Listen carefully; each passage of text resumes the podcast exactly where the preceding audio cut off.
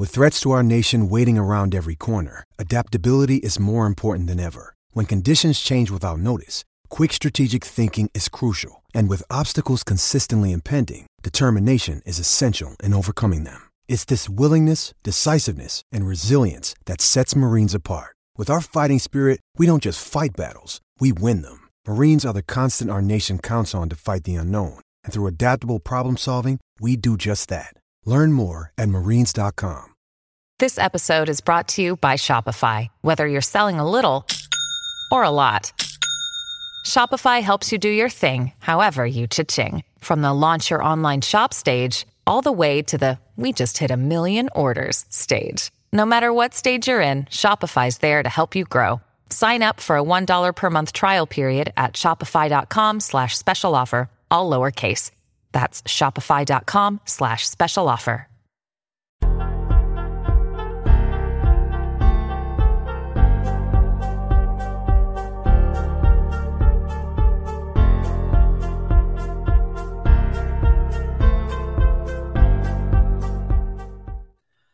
Sports Radio 929 The Game, 929thegame.com. We are college football overtime. I'm Garrett Chapman. And of course, the man to my right or stage left, however, I don't know what way it's going to be, but you know, he is Abe Gordon. Uh, Abe, how you doing? How was the week of football, man? Crazy, crazy week. Because I, before you answer, everyone told me that Saturday was supposed to be a snoozer.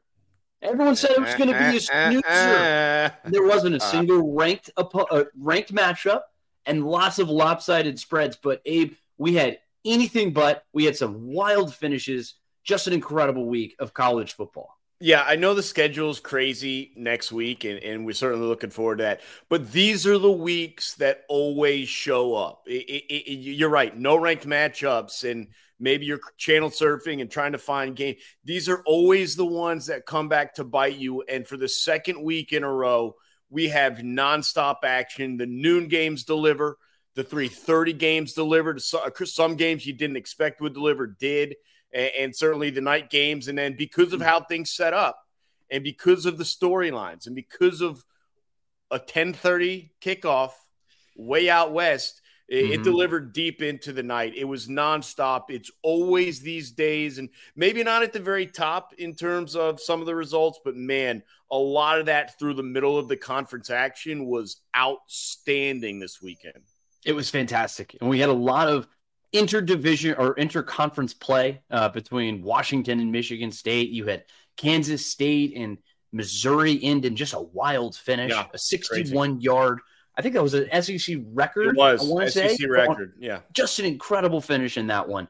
Uh, I mean, just another great week of college football, and and we're going to get through all of this. So we're going to recap all the biggest games of the week, uh, like we do every single Monday morning, and then we're going to finish off with our week three takeaways. And Abe, uh, we got to start jumping into these college football playoff rankings here in just a little bit because we are, believe it or not, now 25% of the way through the college football season, which is just an incredible thing to say out loud. And, and honestly, this is Breaks just such a beautiful heart. thing. I love this sport. We all love this sport. I know if you're watching this, you love this sport too. And it goes by fast. It goes by really, really fast. But let's get into the action from what we saw from Tennessee down in the swamp, the house of horrors for the Tennessee Volunteers. They have extended their winless streak in Gainesville to 20 years. It's been 20 years since 2003 have they gotten a win. It, it's just been just such a lopsided rivalry in the favor of Florida. It looked to be changing. The, the, the winds look to be changing for Tennessee and Josh Heupel. Um, then all of a sudden, the actual football happened. Abe, what did you see in this game? I know you're a big Florida guy, so I know you're you're probably feeling pretty good. Yeah, so so it's weird because during the show Saturday morning, I actually picked Tennessee, but I laid out two things that Florida needed to do if they were going to win this game, with some caveats on top of that. I, I said, look, you have got to run the ball and take as much pressure off of Graham Mertz as possible. And I said, by the way, let's get the ball to ETN. He's the best running back on the team. And for whatever reason, they just don't feature him the way you would mm-hmm. see a team normally feature a guy that is the best running back. Doesn't mean he doesn't get touches, but it's kind of like the Detroit Lions. Like, why are we not using Jahmyr Gibbs? Like, let's use ETN. they did on Saturday night, and it paid off in a big way. Uh, what was it? 172 rushing yards, 172 and a tutty. big one early on, which really helped set the tone, helped keep the crowd in. It did a lot of things for that Florida team. And then the other key on the other side of the ball was pressure Joe Milton. He makes mistakes under pressure. He did that on Saturday night as well. That was a huge key. And for a lot of people who questioned Billy Napier, questioned the Florida program, maybe look too deep into what we saw week one uh, in, in, that Utah loss. Um, and I'm not saying what we saw Saturday is necessarily what this team's going to be all season, but certainly a little bit more of their capabilities. This is a team that can compete in the SEC, and Napier has got things moving in the right direction. In fact, moments after the win, they got a four star running back for the 2025 class. So we talk about 2024 all the time. Mm-hmm. They're starting to build 2025, and that is on the heels of what was in the swamp Saturday night. That is because of the atmosphere and the win and that sort of stuff. That that if you lose that game, I don't think you're getting the four star running back that night. But that's how it went down. This was huge for Florida in a number of ways, um, and for Tennessee, for Josh Heupel, like you mentioned, that big step back mm-hmm. into. All right, there's now four or five teams in the SEC East that are behind Georgia, and I have no idea who is ranking that group but Tennessee's in that same group as Florida and South Carolina and Kentucky, maybe even Missouri. It, it, it's a mosh pit in there with Vanderbilt on the outside watching from behind. But mm-hmm. uh, yeah, it, this is a bad performance from Tennessee. They have a lot of answers, uh, or excuse me, a lot of questions they're going to need to answer the rest of the way. Yeah, and Florida's right there in the thick of things. Uh, they look terrible week one. Yeah, uh, I know lots of questions were swirling around Billy Napier, but this is a this is a signature win for the Florida Gators under Billy Napier. I mean, week one, they looked brutal. They had penalties, they looked sloppy. This game, they dominated in the trenches. And look, in college football, in the SEC in particular, if you dominate the trenches, you're likely going to win the football game. Uh, we've seen Georgia do that for the last couple of years, and um, that is what Florida was able to do in this contest. And I think that's one of the things that Billy Napier wants to bring in and establish that culture in year two. Um, I will say, though, Florida was able to run the football pretty effectively. They yeah. did, a, did a very good job. Like you mentioned, that was going to be a major key for them. But on the other side, Tennessee, make no mistake, everyone looks at the, the high flying passing attack and they say, wow, this is a team that really wants to run, fl- throw the ball. Not so fast, my friend, as Lee Corso would say. This is a team that wants to run the football. They like running the ball and they like to do so effectively. They did not do an effective, an effective enough job at running the football in this game. They had just exactly 100 yards rushing in this game. In a road environment, that's just not going to get it done. It's not going to get it done. And, and look, the penalties were a concern. The rushing was a concern. They got pressure onto Joe Milton, and that's a concern. Like you mentioned, the guy isn't as effective when you get some pressure on him, like most quarterbacks are, but he seems to wilt a little bit if you can get into his face. Um, and on the other side, Graham Mertz wasn't sexy, but he was efficient and he got the job done. You know, and, and if, if they get that out of Graham Mertz, I think Florida could win a couple football games. What say you? Yeah, it, it, it's a little bit more than game manager because he does use his legs. For speaking mm-hmm. of Mertz here, and I think that was an important aspect, certainly on uh, certain drives, extending the plays or, or running for the yardage himself. I think that was an important aspect. I actually thought Tennessee needed to do a lot more of that with Milton, and you got these big athletic guys when you have a Jalen Milroe. We'll get to what's going on down there in a little bit, but you got to use mm-hmm. these guys for what their physical and athletic traits are. And uh, I don't think Tennessee did that properly on Saturday night, and Florida took advantage of what they could. Uh, for Graham Mertz, no interceptions and, and and making smart plays, extending drives. That's really all you. You're you're not asking Graham Mertz to be Anthony Richardson. Okay, mm. you're not asking Graham Mertz to go win you games. What you need is Graham Mertz get the ball in the hand of playmakers who can win you those games. And, and so I thought he did a very good job of that on Saturday night. He should be very proud. Billy Napier should be uh, really proud. This was a good win from uh, a, a, team that, uh, at least from the fan perspective, again, myself included, did not expect um, coming in. I, I, thought you could see probably midway through the first quarter that they were going to be up for it, and uh, and they certainly were. Yeah. And like I said when we opened, this is a house of horrors. The swamp is a terrible place for the Tennessee Volunteers, and it's going to continue to be that way. I, I, they haven't won back to back games against Florida in since 2003. Yeah. And Josh Heupel, I mean, you got to figure this out. If you're if you want to be a consistent, no, a top dog in the SEC East, you have to win these kinds of games. And and look, it just didn't get it done. The 0 for 3 on fourth down, just everything was against them. The penalties, everything else, and they just looked kind of bad in this game. Uh, speaking of not looking good, though, the University of Georgia in the first half, brutal.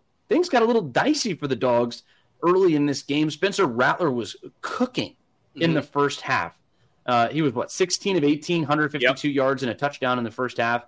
But then the lights switched, and all of a sudden, Georgia remembered that it's the back-to-back national champions. Um, six of 24 passing, 104 yards for Spencer Rattler in the second half. He got beat up by the Georgia defense once they figured out, hey, we're a pretty good team, and we we can uh, we can get this done. Um, Carson Beck, he's okay, but the offense in and of itself has been a little uninspiring. What have you seen from them so far? Yeah, look, it's another slow start, and they missed a field goal early on as well, which kind of even shined a brighter light on, on, the lack of points in the first half. But it's the it's the slow start, as you mentioned, on the other side of the ball that concerns me. Uh, mm-hmm. you weren't worried the past two years about when Stetson Bennett would get cooking or when that run game would work because the defense was dominating at such a high level. You really only needed, you felt in recent years, you felt you were good at 17 points. The game was over. Uh, I, based on what I saw, that may not be the case. And look, UGA did dominate in the second half. And so the question is, did you figure something out in the second half? At what point are we going to see that second half effort show up in the first half to the tune of 21 points? with none. Well, what point is it going to burn them if it? Well, doesn't? that's the other aspect of it. It, it, it is either two. One of two things is going to happen. If they continue these slow starts in the first half, it's going to bite them. No doubt about mm-hmm. that. At some point in the season, it will bite them. Or on the flip side, they get rid of the slow starts. They look like the team we saw in the second half starts to show up earlier and earlier in games, starts to show up in the first half. And maybe we get back to a little bit of the domination that we saw last year and the year before. But at the end of the day, and I'm going to stick with this mantra for as long as I need to, all they've got to take care of is winning games. There were a lot of teams who were ranked pretty close to Georgia that did not look very good in the first half either. Florida State was struggling. Michigan was struggling. Alabama was struggling. Texas was struggling. Let's not sit here and pretend everyone else is looking great early on and Georgia's limping around trailing by double digits. There were a lot of issues across the country uh, mm. on Saturday for these so called power teams, 20 point favorites, and all this and that to do it against an SEC opponent, to f- turn it on, whatever they found, to be able to find that against a guy like Spencer Rattler, who's been so good and was good in the first half, it, it still does impress you a little bit. You just want to see it as a complete effort. That's going to be the key for Georgia uh, because what they did in the second half was incredibly imp- impressive. Uh, and if they can look like that for an entire game, they look like national champions. But based on the whole effort, what we saw, a lot of questions still, not just on offense, not just on Carson Beck, but on mm-hmm. defense as well. Yeah. And, and, look, you, you face your biggest halftime deficit in three years. It, it wasn't since uh, what Jacksonville in 2020 uh, when they played it, they played the Florida Gators that they had a deficit this big. And then they come back to score 21 unanswered points. You had boos coming down when they were walking in, going into the locker room that that's something that I was not expecting whatsoever. Boos. But look, they figured it out in the second half. And like you mentioned, and I, and I know we're going to get into our takeaways later, um, but there were a lot of teams in college, across college football that struggled yeah. a little bit. And we're still early in the season, and we're and then and this Georgia team still coming back from injuries. Uh, we did see Daijun Edwards uh, play in this game, 118 yards Good. on 20 carries for Good. him. Big explosiveness that they have really been lacking uh, in their first two weeks of the season. Um, I think his health is going to be very, very beneficial for this offense just in general. But outside of him, is Javon Bullard also missed this game. Ladd McConkey just missed his third consecutive game. This is a team. Look, they've won 20 games in a row. They're the best team in the country, and until proven otherwise, they're. I mean, they're the defending national champions for a reason. Back to back national champions. But you're not immune from the injury bug, you know, and you got to get healthy. And if this team doesn't get healthy, then they might have some more issues. Um, but look, they're still really good and they still dominate their opponent. But let's transition because I want to talk about probably the most exciting game of the college football season so far. Colorado State and Colorado, the Rocky Mountain Showdown. Deion Sanders, Jay Norvell got into it a little bit earlier in the week. Something about sunglasses and wearing hats and drama. And I don't know why you bring that up on the eve of this game.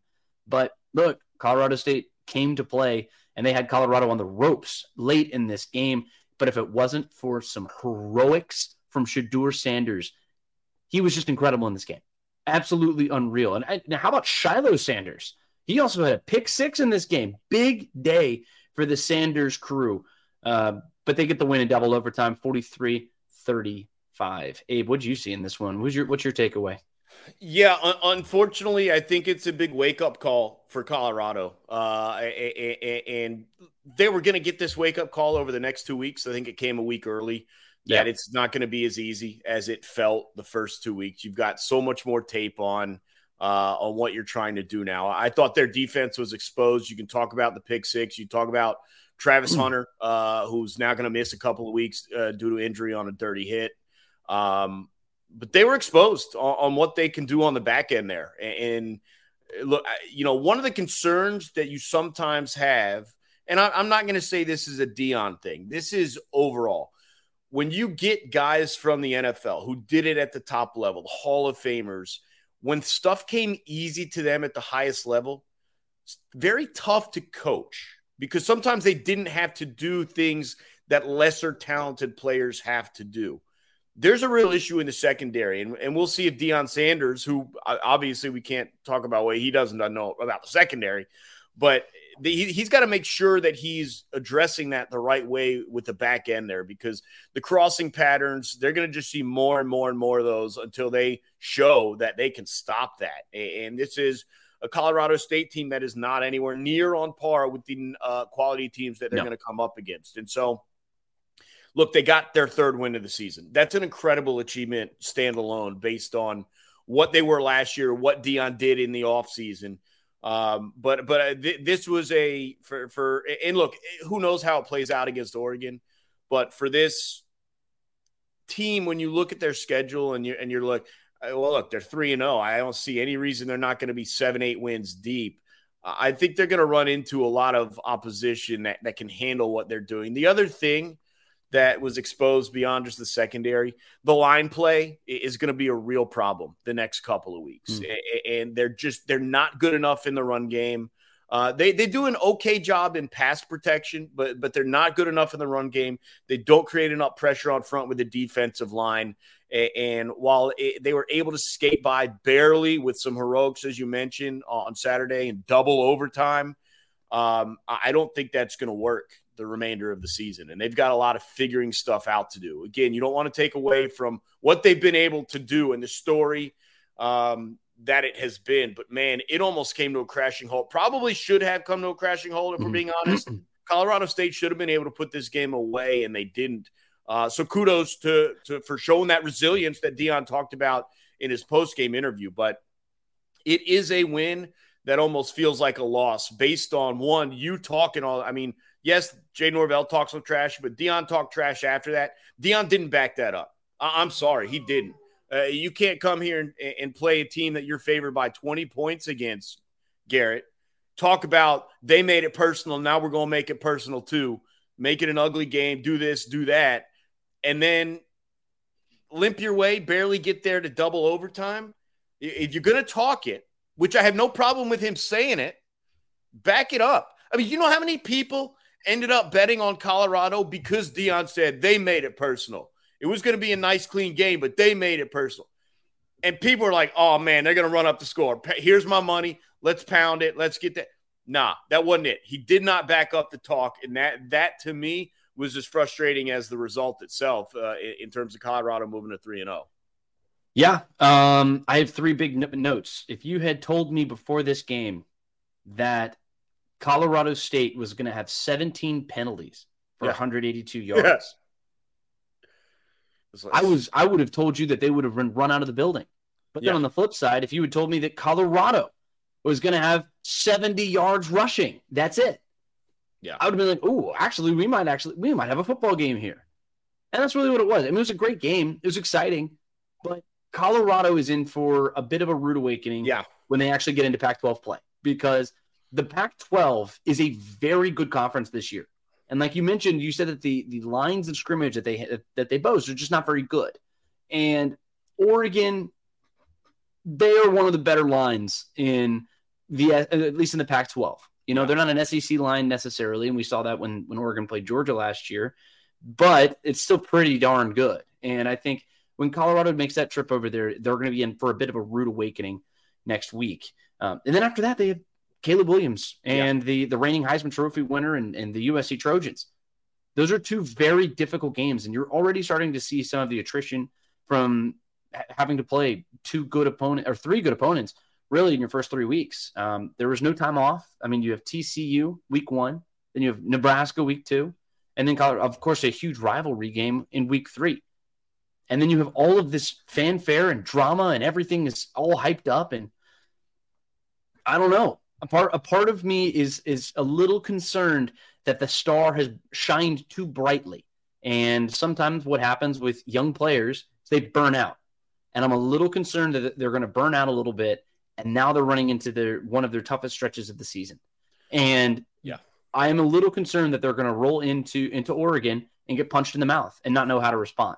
I mean, we'll see. And of course, this is me diagnosing and, and predicting uh, rather than reacting to what we've seen on the football field. But look, I think Oregon's a better football team. This is me the first time that Colorado's not the better and more talented team. Then we'll see how they react in this one. Yeah, I, I think you make a great point about that star fading. It really happened in the first half of that Nebraska game where mm-hmm. it just it just wasn't working for them. And yes, they eventually got control of things, but but what helps when you the moment the quarterback you're playing has six yeah, turnovers. The moment felt like it was lost by then. Coming off TCU, nothing was riding higher than Colorado. There's no doubt about it. Um, and the struggles for me, at least, the struggles in that Nebraska first half was like okay, well, th- this is probably a little closer to what they are. Now, they got the win there. Great job. Thought it was a really quality win considering. They got the win Saturday night, double overtime, Colorado State. Good job considering. Uh, but yeah, it, it, it's about to get a lot more bumpy for them. And, and again, because of the dirty play of Colorado State, you're you're going to have to do that without Travis Hunter, which which is just a terrible loss, obviously for the team, but for those of us who enjoy watching him play, uh, you know, mm-hmm. I, I, think this Great term play. gets tossed around too much in sports, but uh, I, I, would call, say in college football right now, he is the unicorn, uh, at least of the moment. And, and so um, tough to not to see him get to shine against Oregon and USC over the next two weeks. Certainly hope that he is, uh, it's a short term setback yeah. for him injury wise and, and, uh, get him back on the field because win or lose, whatever. That guy's an NFL talent, and I like seeing him play. He's just fun. He's a yeah. fun player, and it's a fun team, you know. And, and that's Deion Sanders. I mean, that's the effect that he has, and it's going to be a fun team. And, and I'm not rooting against them. I'm not really rooting for them. I'm not. I'm just cheering for good football. And as long as we have exciting storylines and everything like that, we're going to continue to talk about Colorado and Deion Sanders. But look, I just pulled up their schedule. Next week, you're at Oregon. Then you have then you have USC coming to town. Then it's at Arizona State, Stanford, number 22 UCLA, number 14 Oregon State, Arizona, number 21 Washington State, and then number 11 Utah to finish off the season. Yeah, I, I mean, look, it's a brutal schedule. They've got. I, I was counting in my head as you were going. They, they've got three games that they probably have a shot to win in Arizona State, Stanford, and Arizona. You mm-hmm. don't win one of those games, you're not bowl eligible. And, and, that's not to say that five wins would be a disappointment, but you're already at three. And, and I look at, I think they're better than Stanford based on what we saw them yep. get into this weekend. I, I tried to watch the Arizona State game. That was embarrassing. So at that point, it's kind of left up to Arizona, and we'll see if Jaden Rashad is injured or healthy or what's going on there. Mm-hmm. But uh, I mean, they're not beating. Just, look, maybe I get a huge surprise, but they're not beating UCLA or Utah or, or, or USC or Oregon State. I forget Oregon. They, are not winning those games. Mm-hmm. And and so there, there's look again, three three wins is great, but there's no margin for error if the if you're resetting your expectations and goals for this Colorado team to becoming bowl eligible, there's no margin for error at this point. Mm-hmm. And I, I think one of the things that we we've seen in college football, just just after people, it's a revisionist history. After people watch a little bit of football, now they're like, oh, wow, Colorado is going to be X, Y, and Z. And this goes for a lot of different teams. Your expectations change as the season sure. goes along. And people need to remember where Colorado was last year and how big of a hole that they've been trying to climb out of over the last couple of years. You know, just in general, for the last de- couple of decades. You also really. just can't go a whole season on the adrenaline and energy that Deion has built in, in these first three weeks. That's not going to sustain itself 13 mm-hmm. times. College football, or just football in general, is a sport where you have to stay as even yeah. keeled as possible. And I'm a little concerned that Deion Sanders is a little bit too much like this. It's a roller coaster. And we saw some of the, the valleys and the highs last week. Um, talking about valleys and high, just the valleys. There's the no high Alabama there. quarterback room is just abysmal right now, Abe. 17 to 3 is your final. The the they travel to Tampa, a soggy, kind of wet South Florida team in Tampa, Florida, and a soggy Alabama team came out to play. Uh, the Jalen Milroe was benched, and he didn't get a single snap in this game, which I was very surprised, uh, especially with how they were running the ball in this game or trying to. Tyler Buchner gets the start for for Alabama, the Notre Dame transfer. He was sloppy, five of 14, 34 yards. Then he got pulled. Then we saw Ty Simpson. Um, he was a bit underwhelming, five of nine, 73 yards. Did have the rushing touchdown, but in a day where you're running the ball, I, I figured we would have been seeing a little bit more of Jalen Milroe, But this quarterback situation looks far far from figured out. And I think that we have a serious issue in Tuscaloosa right now. What say you?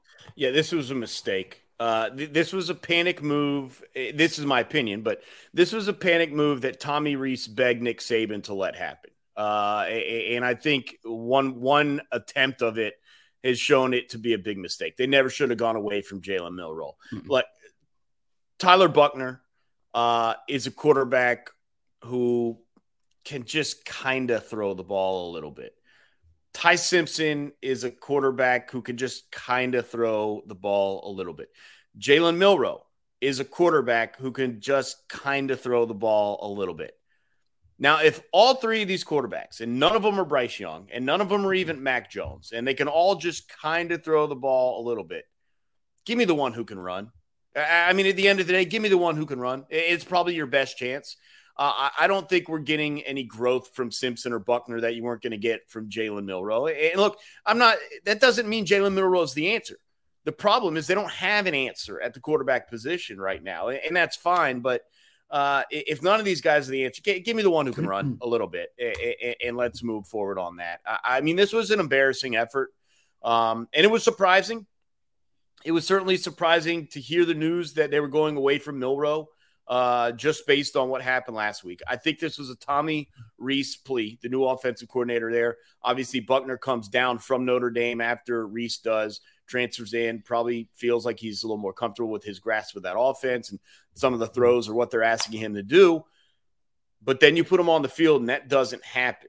And now Saban is ticked off. He makes you go the other route. That didn't work any better. And it, it, again, if you're me, if it's my opinion, now you have to go back to Milroe after not playing him a game and say we screwed up. We made him. I, I mean, I, I, don't know what you do, but you got three quarterbacks, none of them that can throw. Give me the one that can run and, and actually use his legs this time. Uh, I, I, said multiple times I didn't think they used his legs right against Texas. Uh, you got to use the weapons. You can't be scared about him getting hurt or whatever. Um, you got you got to use the weapons that you have. Uh, Alabama's in real trouble, and they got a big game coming up this week. I know we'll talk about it on college football game time on Saturday, 8 a.m. But um, they don't have another game to figure it out. This was the game for them to figure out the quarterback situation. And all it did was maybe reset you even further. We, we don't know what the plan is now. This was a really bad look. They've fallen out of the top 10 for the first time in however many years. And um, not very confident that that they're the squad to beat in the SEC West. They, they may not even be the second best team or even the third best team in the SEC West. It is a really tricky position for Alabama to not have a quarterback right now. Uh, we could see Dylan Lonergan in this game. This one coming up next week. That's just the put the McClellan pure... at quarterback and run a hmm. wildcat. Yeah, they, just do something. All they want to do is run the ball anyway. Um, but it, it's really interesting that in a day that we we see Alabama hold their opponent and on the road to only three points. That we're only all we can do is talk about the quarterback situation because it is a serious. It's it, there's recipe for disaster right now in Tuscaloosa. They, they don't have an SEC loss, and I think that's important to remember.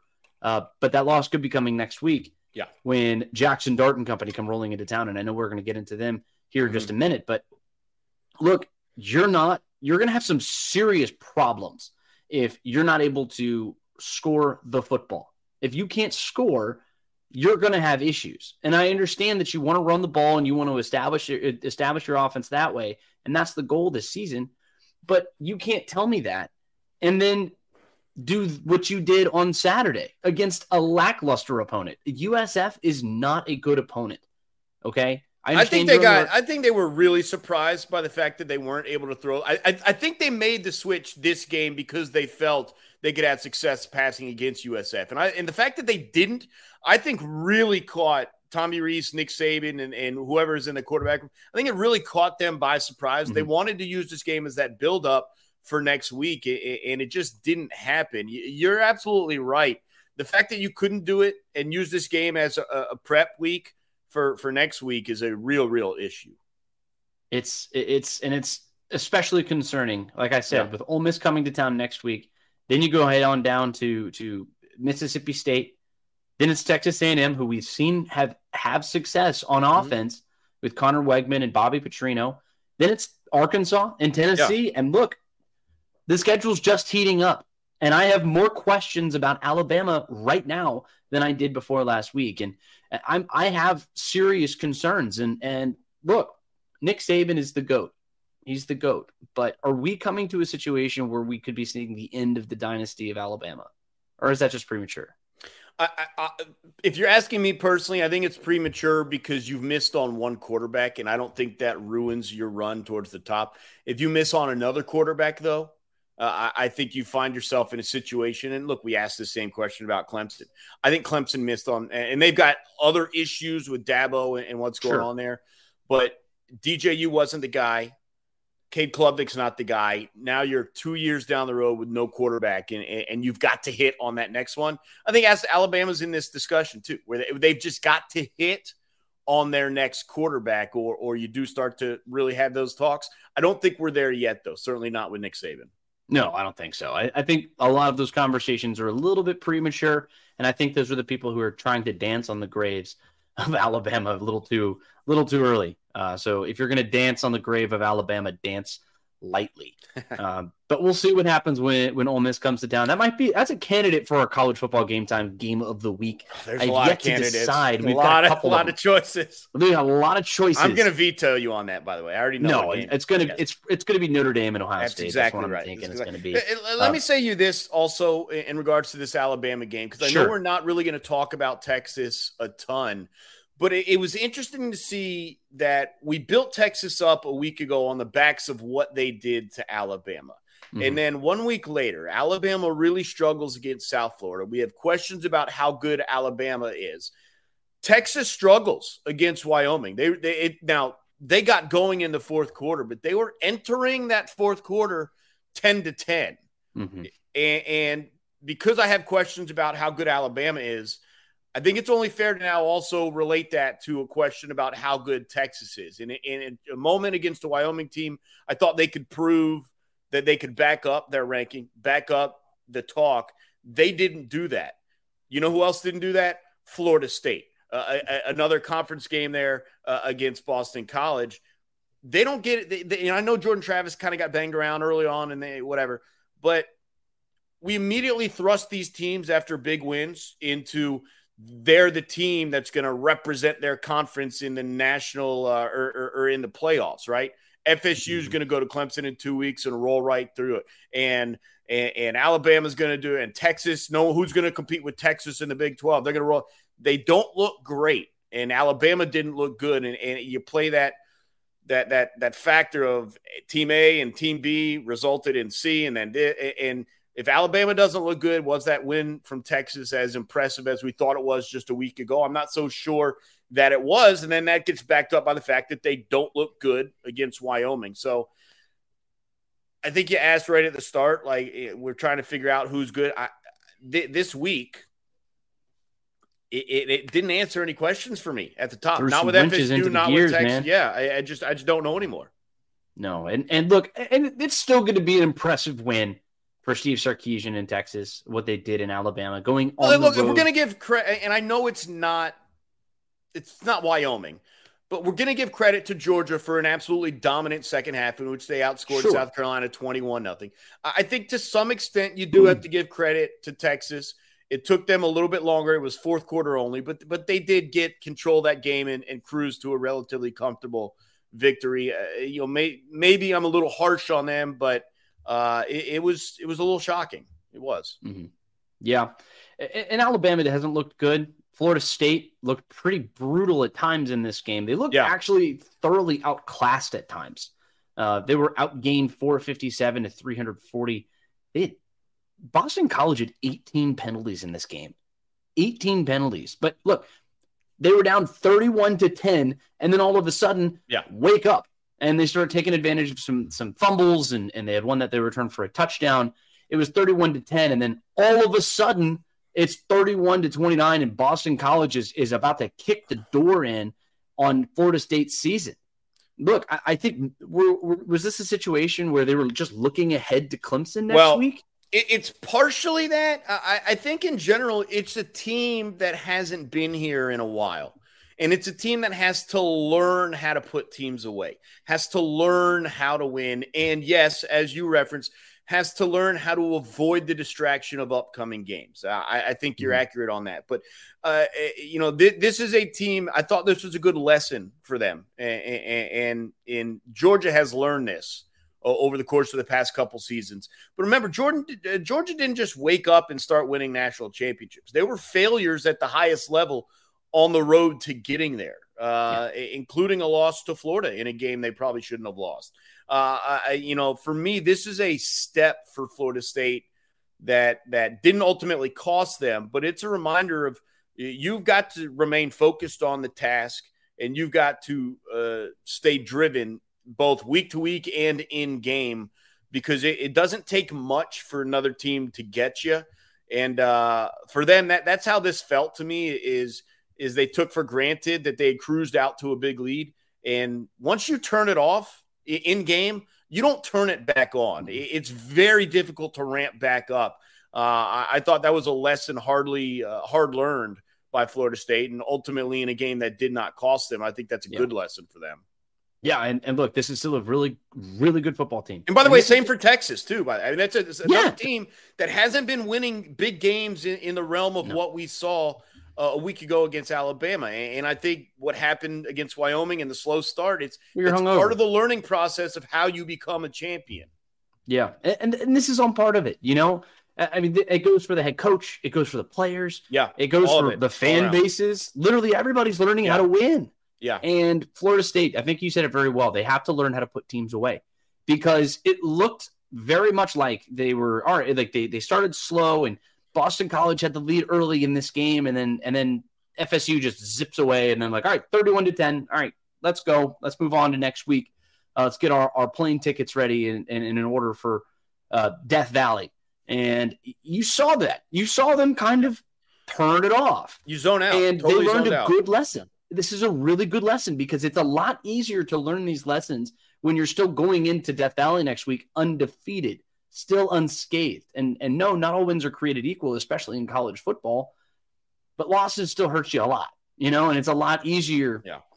to learn a lesson after a win than it is a loss. You learn you maybe you you retain it a little bit better if it's a loss. But look, the they came out unscathed and look, at the end of the day, Jordan Travis is healthy. That was a little yeah. concerning. I saw, I got the update on my phone because I wasn't watching the game at first because I, I saw the, the score well, line. Florida State, Boston College. I don't blame Florida State, Boston College. And, but I got the update on my phone that Jordan Travis was being tended to on the field. And I said, uh oh, that's how seasons are derailed. But he comes back and he plays the second half and he, he looks altogether pretty good. Um, but look, this is a game that they shouldn't, they should not have been in the situation. They turned it off, but they learned their lesson. And I think that we're looking ahead to next week, and I think next week's going to be a big matchup for them. It's a big test for them. The, their second big test of the season. Um, Might it's coming to town with, uh, with Clemson. Say what? Might be their last big test. We'll see. It might. It might honestly be their last big test.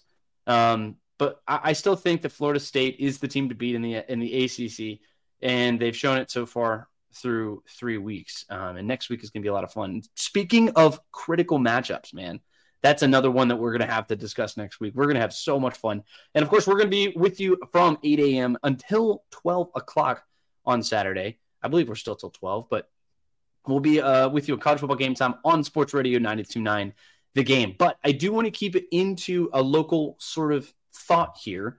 Uh, Ole Miss and Georgia Tech. Georgia Tech was right there in this game. This was yeah. this was a, they were right there.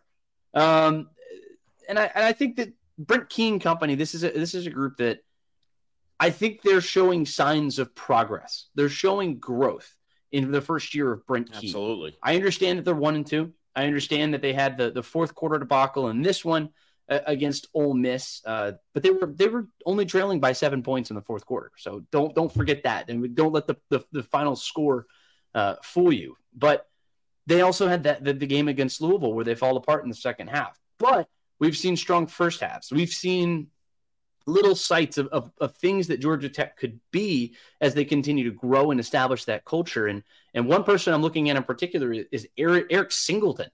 He he's a true freshman and he is a true talent. 97 yards and a touchdown in this one. Um, one off the off the arm of Haynes King, who again delivers a, a fantastic performance. 300 yards for him again. But it's Jackson Dart who steals the show. Rushes for 136 yards and two touchdowns also completed 10 of 18 for 251 yards and a touchdown. And this was especially important in a day where Tre Harris wasn't playing. You're talking about a guy who who set the I, I believe it was an SEC record. I, am sure it was an Ole Miss record with four touchdowns in a single game. Uh, he's banged up. He's their leading receiver. Quinshon Judkins, of course, is, is dealing with a, a, midsection injury, and he was a little banged up. They they kind of had him on a pitch count, and that's going to be especially important uh, thing to monitor as we move into Alabama week for Ole Miss. But Ole Miss on offense, they cooked. They were cooking. 48 yards or 48 points total for Lane Kiffin and company. Big game for them. Abe, what did you see in this one? Yeah, it was odd. It, it very similar to the game against Tulane, uh, where it, you're you're looking at a relatively pedestrian scoreline for Ole Miss, and then all of a sudden it's like three touchdowns in six minutes yeah. at the end of the game. You're like, holy crap, they almost hit 50. Uh, but they, you know, they, with with under eight minutes in the fourth quarter, they only had 24 points. So uh, obviously, they, you'd like to see them turn whatever they're doing at the end of the games. You'd like to see them turn it on earlier. Uh, Jackson Dart, uh, you know, it just if there were any further questions about the uh, the Spencer Sanders and and the transfer. I mean, Jackson Dart just keeps continue to prove why yeah. they're sticking with him and, and, the athleticism, what he can do with the leg. He was very impressive. But I'm actually with you. Uh, what I took out of this game was much more impressive from the Georgia Tech aspect of things. Uh, look. They were they were there at the start of the game, uh, and they weren't able to get it done. Uh, turn the ball over on downs. Uh, I thought they had a bad fake punt. I thought Brent Key did uh, panic a little bit, yeah. and because there was so much time and the way the game played out the rest of the way, eh, they they would have been tied the, based on if you play it out and eh, whatever. But uh, I, I, thought this was a good showing for Georgia Tech. Now you still have to pick up the loss, and you're going to have to deal with that. Um, you know, I, we're not here for moral victories, but I was very impressed with what I saw out of Tech, and um, good things are are headed towards that program. There's no doubt about it. This is a team that's going to continue to grow and continue to impress. And, and look, just like we talked about with Florida State and, and Texas and, and, learning how to win, that may not come this year. Um, but I think in this first year, they're taking steps forward. There's no doubt about this. This was a competitive game. All right. Uh, I'm very impressed with what Ole Miss is. And, and I think I'll talk more about that on Saturday morning. But mm. um, this was a competitive game, which tells you where Tech is to go on the road to a team like Ole Miss, who's uh, I mean, what were they? They're going to be top 15, right? They were ranked 17th. I don't They're know. 17, yeah. So they didn't jump, but but uh, I mean, they, they feel like a top 15 team to me. And, and, so for Tech to be hanging around in this game for as long as they did, very impressive. It actually could have been even closer had they converted, uh, played a little bit more cleaner. Mm-hmm. Um, this was a good step forward, even a loss for Georgia Tech. There's no doubt about that. I really anxiously await them getting into the ACC play to see how they stack up against some of the teams that we're going to see them against the next couple of weeks. This was a good showing for them. Yeah, and we're not going to have to wait very long because they have Wake Forest next week, and I think that's going to be an extremely important game for them as they're looking to continue to grow under yeah. first year head coach Brent Key. And, and look, I, I, think that this is a playoff, not a playoff, excuse me, a bowl team. It's a team that's going to be going bowling by the end of the season. And I, and I think if you want to have that, um, you have to win your games uh, against Bowling Green. You have Wake Forest. Those are your next two matchups. And then Boston College, that's a winnable football game. Virginia, that's another one. And then they've historically given North Carolina problems. I mean, I see enough games on this schedule that they should get to six or seven wins. I'm still pretty confident especially if the offense is going to continue to cook at this level. But at the end of the day, it's like I understand you're playing a high flying offense in Ole Miss, but you can't give up 550 yards of offense. That's just unacceptable. Um, I, I, have too many expectations for Thacker and, and this in this defense at Georgia Tech, but um, they've gone from pretty good at times to just anemic at others, and they've had issues with tackling and, and other things like that. And, and those sorts of things, you don't just figure out how to tackle. That's a problem, and it's a systemic issue uh, that you need to figure out. And, and hopefully it, it, just comes from the players. And look, they're going to continue to grow and, and become a better program. And I think they're on the right track to do that. But, Abe Gordon, I want to get into our week three. Oh, excuse me, our week three takeaways. Um, and I, I'm going to start here because this thing is wide open. Wide open. I when I look at college football the last couple of years, you've seen pretty consistently who the best teams are going to be. Georgia's been widely the best team for the last two years. Before that, you have Alabama, and then before that, it was LSU was so widely better, and then before that, it was Clemson and Alabama and everybody else. It's pretty clear who the best teams were going to be, and of course, you have your Ohio States and your Michigans and everybody else. But this year, we're looking at a season where, we're, like I said earlier, we're 25% of the way through the college football season. Oklahoma and Texas are both off the hot, starts. Notre Dame and Ohio State, they're playing next week. This is a, they're on a collision course for this weekend, and that's going to be an exciting game, of course. And I've, i have already made this. That's our college football game time game of the week coming up this weekend when we discuss it on Saturday at college football game time. Um, they're on a collision course right now, and I, I think the winner of that game is going to really have a front seat towards the, the, the college football playoff. But also up there, you have Michigan and Penn State, two teams who I think are very good and could in any other year be in the college football playoff discussion, and they're going to be right there as the season continues to unfold. The Pac- oh, don't forget Rutgers, who's off for a, to a three and zero oh start. They've only allowed thirty points total this season, so I don't, I don't think that they're going to be a contender, and so I don't want to necessarily have them up in that same breath. But I do want to give them that shout out. The Scarlet Knights three and zero, oh, and they're looking pretty good. But you go out west, you have the Pac-12, which is is causing all kinds of chaos. And I know we have differing opinions necessarily on the on the Pac-12 about whether or not they can get somebody into the dance. Yeah. But look, it's a wild place, and a lot of wild things can happen. And then you come down to the SEC. Ooh, I don't know if anybody wants to win it outside of maybe Georgia, who is sleepwalking again. Yeah. Uh, Florida has a loss. Tennessee has a loss. South Carolina has two losses. Um, Alabama has a loss. Texas A&M, LSU. Are we looking at a, se- a, season where Ole Miss could be representing the SEC in the title game? I don't know. I don't think so necessarily. I still think it's Alabama, but they've got a loss here already. So I don't know who's going to win the SEC. It's wide open, and there are a lot of seats at the table right now. Uh, but it's a game of musical chairs that we will dwindle down to just four, and that's going to be just such an exciting season. Yeah, it, it if the teams that we aren't you and I penciling in already if they don't make their runs to the playoff and, and get in there, and, and, for me, those teams, just just thinking off the top of my head, you're looking at Texas, Florida State, Georgia, and Michigan or Ohio State or Penn State over. I, I mean, if, if those teams aren't making the runs that we expect them to make, you're looking at the first time in college football playoff history that a two loss is getting in. And that's what you're looking at. There's going to be a two loss team getting in there, and and that's where my thoughts on the Pac-12 start to slide back in because uh, you know I feel like they're just going to beat up on each other enough to where they're all going to take a, a, pair of losses. But uh, this might be the first year that a two-loss gets in. It, it is wide open, and and the teams that we've penciled in, I mean, again, Texas, Florida State, Georgia, and the winner of the Big Ten. If that doesn't play itself out, if Florida State goes to Clemson, let's say, and, and doesn't handle business, I mean, you're looking at a two loss team getting in somewhere. So that's going to be interesting to keep an eye on. Uh, the, the biggest takeaway for me, and maybe it's just like recency bias. We're now three weeks in uh, to the college football season, and I have no Heisman frontrunner. Uh, I, have got no one. I, I, mean, guys are putting up numbers, and I've mentioned it before. You're going to have to be throwing 350, 400, 450 yards a week, like Michael Penix is doing, or three, four, five touchdowns a week, like Sam Hartman is doing. Uh, and, and, look, I know there's certain games that guys will take that step to become uh, the Heisman frontrunner, but the fact that we don't have one now is really interesting to me. I, I could be wrong. I don't remember there being a season where there wasn't a clear guy, and maybe that guy fell off or didn't. But I, last year, just last year, for instance, Hendon Hooker came around pretty quickly, and, and it felt like he was the guy for yeah. until he got hurt. He was the guy. I mean, not week one. It was for whatever reason, Anthony Richardson was the Heisman winner after week one uh, a year ago with the win over Utah. But felt like Hendon Hooker stepped to the front of that class pretty quickly mm-hmm. a year ago.